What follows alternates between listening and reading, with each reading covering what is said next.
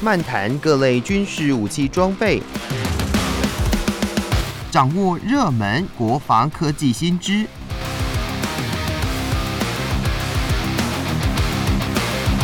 军武说早安，陪您一起领略国防知识力量。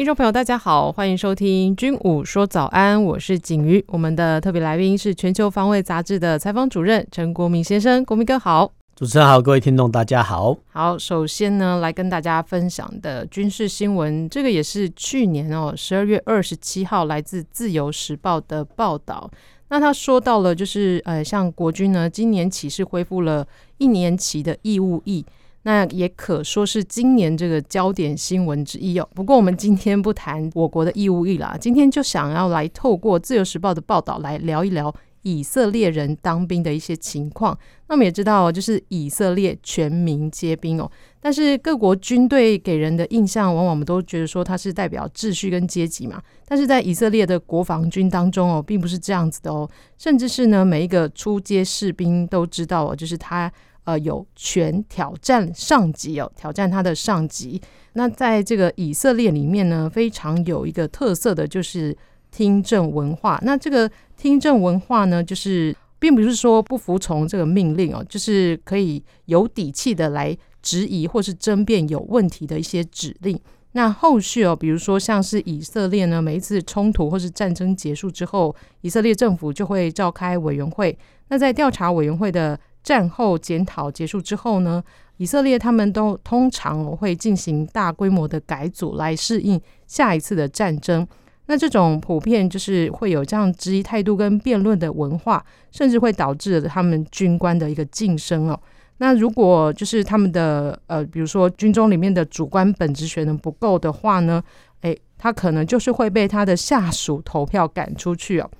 那就有专家分析说，呃，以色列会这样子呢，是除了文化因素之外，还有两个主要的原因哦。第一个就是以色列的人力不足，以色列军呢就会让呃故意让高阶军官短缺哦。那另外一个原因就是以色列它是以后备部队呃为主的一个战力的国家。诶，那我们这样看下来，可以说是他们的历史脉络造就了这样全民皆兵的一个状况吗？呃，我们要先呃说清楚、讲明白的一点，就是说。第一个哈，就是说世界上各国的一些军队的架构哈，一般分为哈自愿役跟义务役哈。那随着军事现代化跟专业化来看哦，其实目前各国来讲哈，都是自愿役军事官为主的部队比较多哈，为主的国家比较多。但是也有叫征募并行制的国家存在啊，譬如说台湾啊、韩国哈。那很多国家呢，呃，基本上来讲还是有这个叫征募并行哈。那征募并行的国家哈，一般来说，我们刚才讲过了，哎，现代化武器太复杂了嘛，好，那交由这个短期的义务役官士兵来操作，可能会有一些呃不太划算的地方，所以其实基本上来说，现代化的国家哈，都是志愿役为主的国家比较多哦，但是偶有例外啊。那其实最大的例外就是说，不在于说义务役跟志愿役的比例多少，那通常哈应该这样说，志愿役官士兵。多于义务役官士兵比较多啊，这个国家比较多哈，但是啊，但是以色列是个例外，它居然是呃义务役官士兵会比志愿役官士兵比较多的状况，嗯，这个是非常非常奇特哈。那我们哦必须呃清楚的说，军队呢是比较封闭的社会哈，并比较封闭的团体，那它有它的一些必要性啊。所谓的封闭式团体，就是说它训练出来就是说，呃，长官下命令。哦，通常会一个命令一个动作，他不会执意说，哎、欸、哎、欸，你下这个长官的命令，你要去叫我攻这个山头，哎、欸，那我会底下的士兵不会说，哎、欸，呃，排长、哦、班长，我们不要去攻下这个山头，好不好？不是，哦，不会不会这样子做哈。但是，嗯、呃，以色列军方比较奇特啊，比较奇特就是说，呃，他们算是义务役兵员占比较多哈，所以其实我们套句现代化社会上来讲哦，如何取得共识觉哈去做一件事情。就变成哦，这种义务役官士兵比较多的国家的一种挑战哦。那在志愿役官士兵比较多的国家，当然哦，就长官一个命令啊，不管是班长、排长或连长啊，他一个命令，下面的下属的军官不太敢会有质疑的声浪哦。那其实这个表现在很多的呃战争电影上啊，比如说艇长下的命令，他就是命令啊；舰长下的命令就是命令哈。那连排长和陆军连排长他下的命令呢，就是命令哦。很少会看到说，呃，会有下属的军官说，哎，至于你这个长官说，哎，你这个命令下的不对，比较少。那这个新闻哦，其实会有一点误解哈。这个新闻不是说哈，以色列的下级军官呢，哦，他就可以呃说当面质疑，或者说呃有权利挑战哈这个上属的权威，不是哦。他的意思是说，当哦这个以色列，比如说中阶军官，比如说中尉或上尉连长下命令之后呢，哎，这个命令在下达之后或之前可能会有所余力哈。比如说在兵棋推演的时候啦，或者说在任务做提示的时候呢，哎，有下级军官好会提出呃相关的疑问哦。假设哦这个命令自爱难行或有违法的时候呢，这个下级军官呢居然会提出质疑。那说真的，这个勇气在其他国家比较少见哦，因为对啊，军事官的养成教育哦，在各国都一样，他就会养养成你服从的命令。怎么会？即使哈，即使我们很多战争电影都看到啊，即使长官下了错误的命令，哎，怎么下属还去执行哦？那这部分来讲哦，还跟啊，比如说我们以诺曼底登陆的时候来看哦，嗯，那明明啊，明明哦，这些两栖登陆战车在第一批，好，比如说假设啦，因为当时候风浪很大，哈，在第一批哈这个两栖登陆车哦，在下水的时候就已经沉下去了。那没想到，呃，这个第二批的战车哦，就我们叫虽然说它是水陆战车，又跟着开下去哦。那有些人会说，那你为什么没有跟动呢？他下属的军官回答，居然是说，嗯，我没有得到上级的命令的许可，所以我只好照做。那照做的话。当然是比较不幸啊，这些战车就沉入海底了。那我们可以从这个战死的案例来看，哦，原来下属基本上百分之九十九点九啦，对上级的命令是绝对服从的，那不然的话你军队带不下去。那以色列的军方比较奇特哈，比较奇特，并不是说哈，这个上级长官下达命令之后就予以当场吐槽或是变更，不是，好，不是，是说呃，当好这个长官哈就在。呃，兵棋推演或任务提示的时候呢，哦，光是在这个阶段，这些下属的军官哦，他觉得有疑义哦，就可以提出啊相关的质疑啊。那即使啊，比如说在正式命令下达之后呢，如果说有违法的状况哦，这个下级军官呢还是可以哦提出质疑哦。这部分来讲哈，可能各位比较难想象，真的比较难想象。那其实这个部分来讲哦，其实跟我们之前的一些下象棋有关系哦。那我用下象棋的例子来看呢，就说。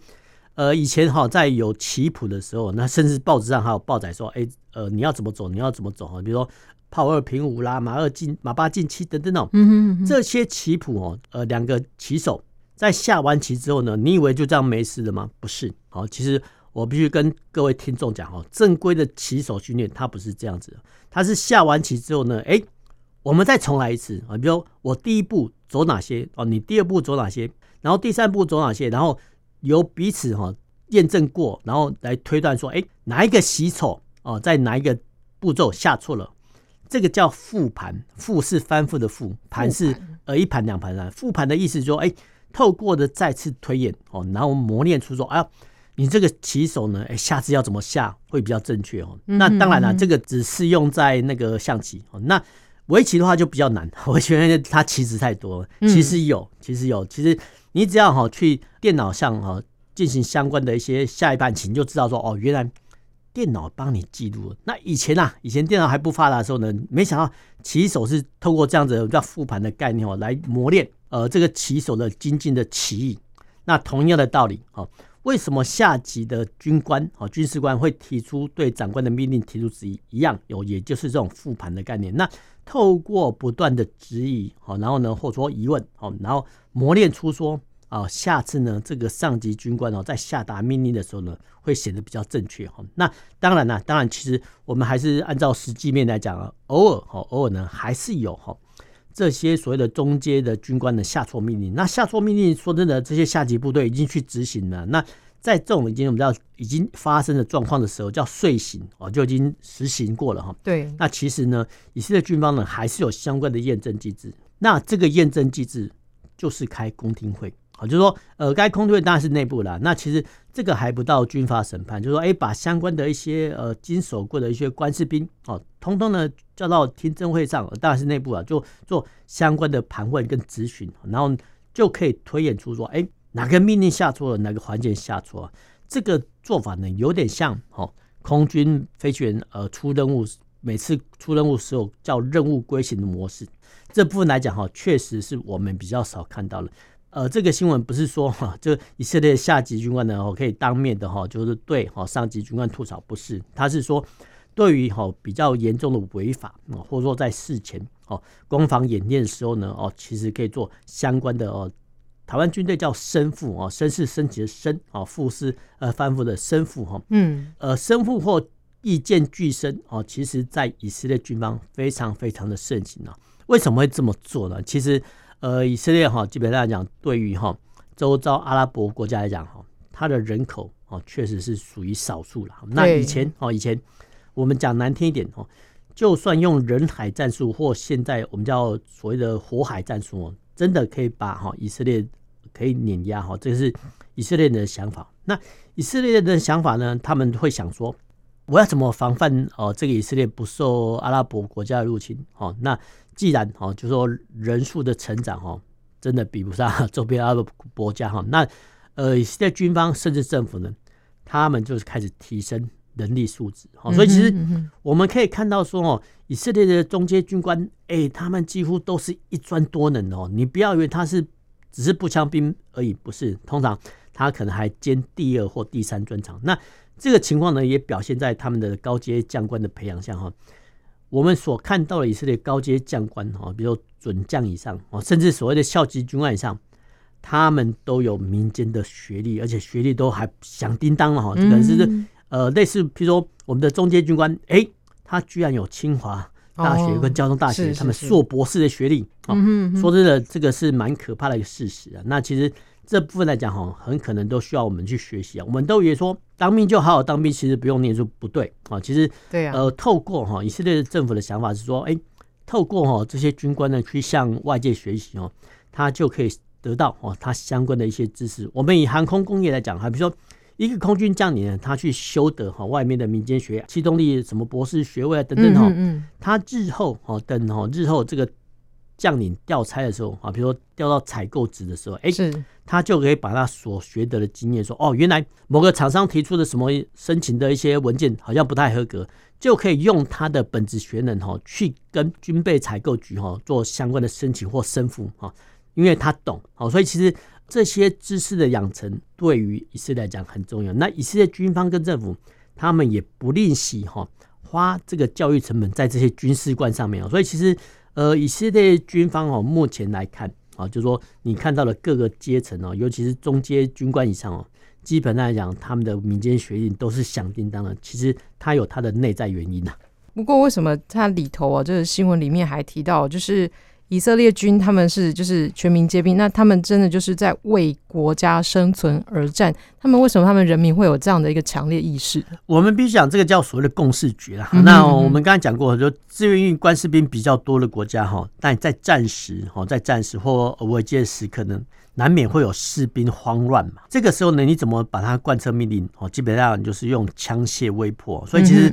很很早很早的一些电影，哎，都还有所谓的督战队。督战队是什么？就是督战队，就是说，呃，后方有一批官士兵，哎，弄着枪械，然后压着前方的官兵，哦去执勤，哈，督是督导的督，战士战士战，督战队，嗯，大家很难想象哦，这个是用呃枪械威逼的手段，但是有没有可能，哦，大家自愿齐力、齐心协力的保卫国家？有，哈，这个就是透过先前的共识决，然后大家都同意嘛，哈，就是说大家呃都同意说，哎，你要。攻占这个山头啊，那至于说是哪一个班、哪一个排、哪一个班变去攻占山头啊，这个反而是中阶军官的决定。那主要目标，好，比如说是攻占某一个目标哦，在这个共识决有的状况下呢，自然哦，在暂时碰到呃困难的时候啊，比如说这个战友突然倒下被击毙的时候呢。另外一个战友自然就会奋起直追，完成这个目标。所以其实这个是不同的领导统一的方式。那其实以色列选择哦类似这种共识决方式来领导他们的军队。是。好，那先分享到这里，听首音乐，再回到节目中。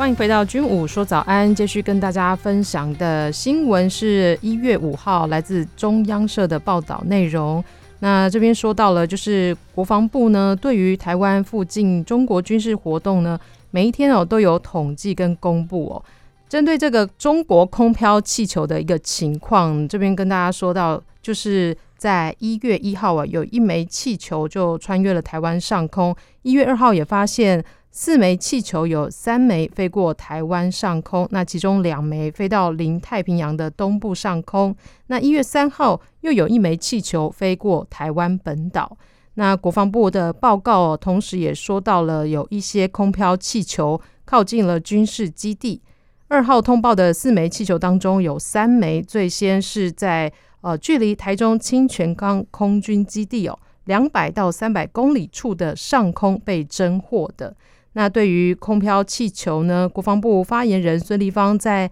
一月四号也有说，国防部都有密切的监侦掌握事切的应处，并且也有会诊它的飘行的路径、太样来判断跟研析。那说到这个空飘气球，我们就想到去年有一枚中国的这个气球呢，空飘气球就飞越了美国的上空，许多的美国人都为之恐慌哦。那当时呢，中国就否认那是一枚间谍气球。不过，华府不相信这样的说法，甚至有派出战机来击落这个气球。那我先说一下，这个就是我们这一集节目呢是在呃总统大选之后播出的，但针对这个内容，我觉得呃非常有必要来呃让听众朋友更加的了解，为什么说呃中国它会运用这样的一个空飘气球？那为什么又有媒体说，哎，这个有介入选举，这有什么样的一个关系呢？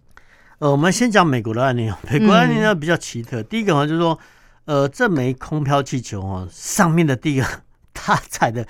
感测器的体积非常的庞大，有多大呢？有多长呢？居然是达到三个呃大型巴士这么长。大型巴士哇，这么大的一些空飘物，居然呢一路从中国呢顺着这个气流飘飘飘呢，从美国西岸。飘到东岸去啊，就是预定落点是在东岸。那那哇，换句话来讲哦，就是说，哎，这枚空飘气球呢，会经过从西边哦美西飘飘飘呢，经过到美国内陆，然后飘到呃东岸落海。那这部分很麻烦，就是说，美国是一个领土广大的国家，它跨几个时区嘛。对。那这部分来讲，哎，我们都知道呢，领土的上空就是领空嘛，哈。那有一个东西呢，在美国的领空上空飘啊飘啊，而且时间还很久哦。那美国在美国上空飘啊飘的，难道美国空军都毫无作为吗？不行，毫无作为哦。所以其实美国空军呢，后续呢选择哦在哪边击落，就是等这枚气球呢到了海上哦，飘到海上的上空的时候呢，就选择把它击落。因为如果啦哈，如果说在美国陆地上空击落的话呢，哎，万一这个气球哦没有被击毁。哎、欸，这个残骸掉下来啊，不好意思哦，可能不知道砸伤的人车或建筑物，那就不好了。所以其实美国算准了哈，这个空飘气球哦，进入到海上的时候呢，就予以击落哈。那这个予以击落的，通常呢还要限定在十二里啊。为什么是十二里？因为是领海嘛。好，那领海的上空哦，就是领空哦。所以其实美国哈在领海跟领空上面击落不明的飞行器，第一个在国际法讲。于法有据吧，哦，就是说，呃，我在我的领空，呃，击落这个不明物体，哦，虽然说这个空飘气球是中国的，但是你你自己掌管不好，然后飘到我这边来，对，那我这个时候选择把你击落，也是刚好而已嘛，好，那这部分来讲哈，我们还是要真的要佩服哈，我们就美国空军有这个能力哈，因为哈，这个六万尺哈，要把它用飞弹或机炮把它击落，有一点困难，哦，有一点困难，就是说。一般我们的民航机大概飞行的高度大概是三万到三万三千尺哦，那过了之后，没想到说，哎，空飘气球在六万尺的高空啊，那在六万尺的高空，哎，你突然哦下令要这个美国的空军战机去把它击毁，这要经过事前的规划哈，所以事前规划呢，我们都会认为说啊，用飞弹呢去击毁哈这个空飘气球。不就一劳永逸嘛？哈，那但是比较贵，所以比较贵，就飞弹真的造价比较贵。对啊。那有没有可能哈，比如说派遣战机哈，哎，一轮飞越之后一个 pass 之后呢，哎，用机炮呢把这个气球给它打爆啊？因为机炮炮弹比较便宜嘛，当然可以。但是有一点危险啊，就有危险说这些气球怎么飘起来的？当然是灌满了一些比较易燃的氢气或比较易燃的气体。万一啊，用机炮哈临近这样飞跃之后呢，哎，把它打爆的时候，哎，万一这个爆炸的火光伤到自己的战机，那就不好了。所以其实美国对美国后来还是选择哈比较高昂的一些空对空飞弹啊，把它击落。这个是美国的案例。那我们回到说哈，这个空飘气球本身哦，那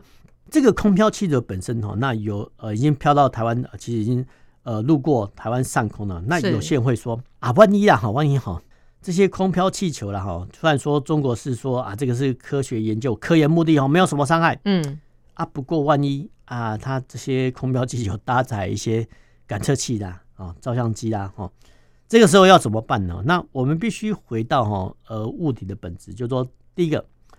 中国的航天事业。非常的发达，他们的中国的航天啊，基本上就是我们所谓的太空，就是说他们的太空事业非常的发达。对，你要人造卫星有，要运载火箭有，甚至连呃连太空站哦，其实中国都有着手在兴建哦。所以其实他们的太空事业很发达。你要运载火箭呢，运呃甚至啊所谓的太空站，其实中国呢应有尽有。那中国有一个叫中国航天局啊，这个地位呢就等于美国的航太总署 NASA。换句话来讲啊，其实中国的太空事业非常发达。那其中有一种卫星叫影像情报卫星，就是说，呃，这些卫星呢发射入轨之后呢，哎，就高挂在某一个国家的上空，或者说它可以哦经过呃轮流的呃绕行，然后呢对地面上拍照。这个拍照的解析度，说真的还不弱哦。我说其实我们都可以假定说哈，呃，全台湾的一些什么叫地理的图纸呢，都被中国看光光。那当然，当然，如果说了哈这些。空飘气球哦，它上面装载一些感测器哦，或者说一些摄影的器材，确实它可以拍到哈部分的不是垂直正面的影像哈，这个确实有它的军事上顾虑哦。那我们再讲到说这个空飘气球哦，退而求其次，假设哦它是科研的目的哦，它是为了放出去做什么？探查哈周遭空域的即时的风向风速。假设我们是这样子的话，那其实。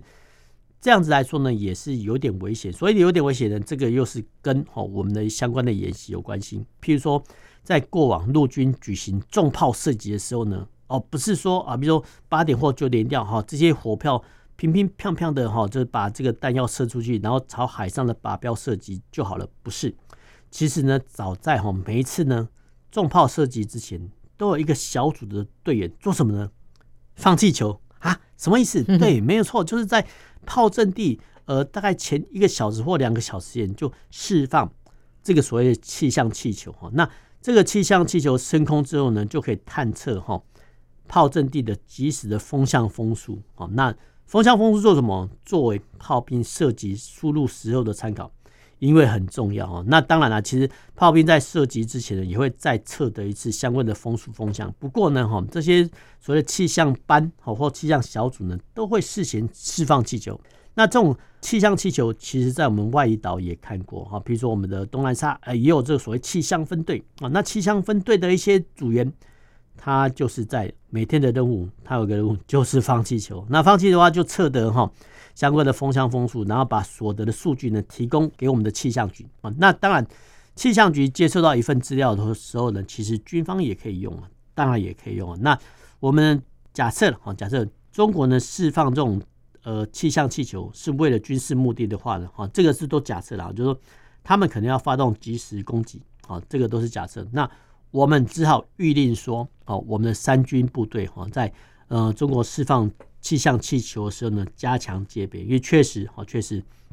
呃，中国也也有有可能哈，在发动炮击之前哦，释放这种空飘气球。嗯，不过哈，我们的一些情侦能力也不弱哈，比如说我们各地的高山雷达站，对，其实都看得到哦。这边看哈是叫探测啊，就探测得到哈。就中国今天起飞的一些相关的战机，哈，甚至发射升空的弹道飞弹，甚至连空抛气球呢都能侦测得到。那当然，如果说侦测到大规模的气球，如果一个两个气球说真的还好，那如果说是大规模的呃气球或十个以上的话呢，哦，其实这部分来讲，反而哦就需要我们相当大的紧张，或是说哦今天释放一个气球哦，但是中国在某一天之内定时释放气球啊，那基本上这就可能是呃有所文章哈。那即使是这样也没有关系。那呃军方高层呢，在探知对方的动向之后呢，哎，预定赶快哈加强三军，加强戒备就好。嗯哼，这个是军事层面哈。那对于说民心士气的影响哈，那其实军方呢不妨哈在探得哈相关的，比如说释放气球的情资之后呢，再晚个哈。一点点十分啊，不用及时公布，就晚个，比如说你一小时或两小时再公布相关的气球情资给大众知道就好了。因为呃，大众提早知道呃空飘气球来探袭，说真的，对民众来讲并没有什么伤害。因为换句话来讲，除非哦，除非呃来袭的是所谓的大型气球，可能挂载相关的飞弹，否则的话呢，一般对付这种所谓探空气球或气象气球的时候呢，当然哈，在第一时间。呃，国防部告示呢，必须通知我们所属的一线单位。那之后呢，再透由比如说国防部的一些呃空域动态组呢，跟民众告知说，哦，今天呢又一枚或两枚或几枚空飘气球路过台湾上空，这个是资讯透明化的要求了。那我觉得哦，就总的来说，探空气球可能有它的军事作用哈，但是它的所发挥的军事作用不是外界想象的大，所以其实我们必须谨慎乐观的面对就好。是，那为什么还会有就是比如说？这样的一个手段是要影响我们台湾的选举。呃，第一个来讲哈，气球哈，嗯，呃，叫我们叫有人侦察机便宜嘛，哈，那是。我们可以想象一个情况，哦，中国要探知哈台湾的状况，哎，它可以发展人造卫星哈，甚至哈，他们可以呃出动预警机啊或相关的电侦机来做周边的针尖的作用。是，但是有没有可能用比较最便宜的方式放几个气球哈去？达到它的目的，当然可以啊，而且而且，呃，从相关的台湾政府的应对来看哦，其实我们在初期然后应对的时候显得有点凌乱，那后续有所改善。但是无论如何，就是说呃，用一两枚哈这个所谓的气象气球，或是说科研目的的气球，然后来扰乱台湾的民心士气，对中国来讲，哎，这是一个不错的选项啊。所以其实我们不管是灰色地带的作战啊，或者说这种所谓认知作战，其实都需要台湾政府跟军方呢在。加强哦，共同面对。嗯，那所以说，其实人民知道这个空飘气球经过台湾的话，人民也不用说过于紧张。呃，我们必须来讲哈，就是好了，假设假设不幸的哈，就不幸哈，这个空飘气球啊漂流在哈台湾的上空的时候呢，因故坠毁。那这个坠毁，然后突然砸下来，然后致人或致物体伤害的事件跟比例，嗯，基本上是非常非常的小。嗯，那不要忘记哦，这些空飘气球的材质。比较轻，那当然了，那下面的一些感测器的话，可能会提前掉落，所以其实你预测哈这个空飘气球的路径，基本上讲是要对民众公布没有错哈，但是啊，但是不妨啊，不妨呃，我们在已知的状况下呢，不妨啊，下次哦还有这种所谓的 呃空飘气球警讯的时候呢，不妨哦只发给哈相关的县市就好了哈，不太至于说哎全台湾全部都发送，因为你发送的话，基本来讲。也是没有效用的，我觉得是限定地区来发送会比较好。哦，那所以等于说，像如果卫星有要经过的话，也是嘛？卫星经过的话，其实比较麻烦，因为呃，各国的卫星呢，不管是中国卫星或者美国卫星，通过我们的上空一样，我们并没有办法有能力去处置嘛。对呀。那呃，在有没有办法能力处置的状况下，还是回归到军事层面，就是说，我们必须哦，假设哈，中国的某某人到呃影像情报卫星哈，于几点几分会通过哈某某台湾上空，这个时候呢，就加强部队隐蔽的作为就好了嘛。是是是。所以，我觉得让对方哈先找不到我们，哦，这个比较重要。那至于说民众会不会被看光光啊？基本上我们一定假定说，早就被看光光了。是啊，中国影像卫星这么发达哦。好的，那今天的军武说早安就跟大家分享到这里，谢谢国民哥，我们下周同一时间再见喽，拜拜。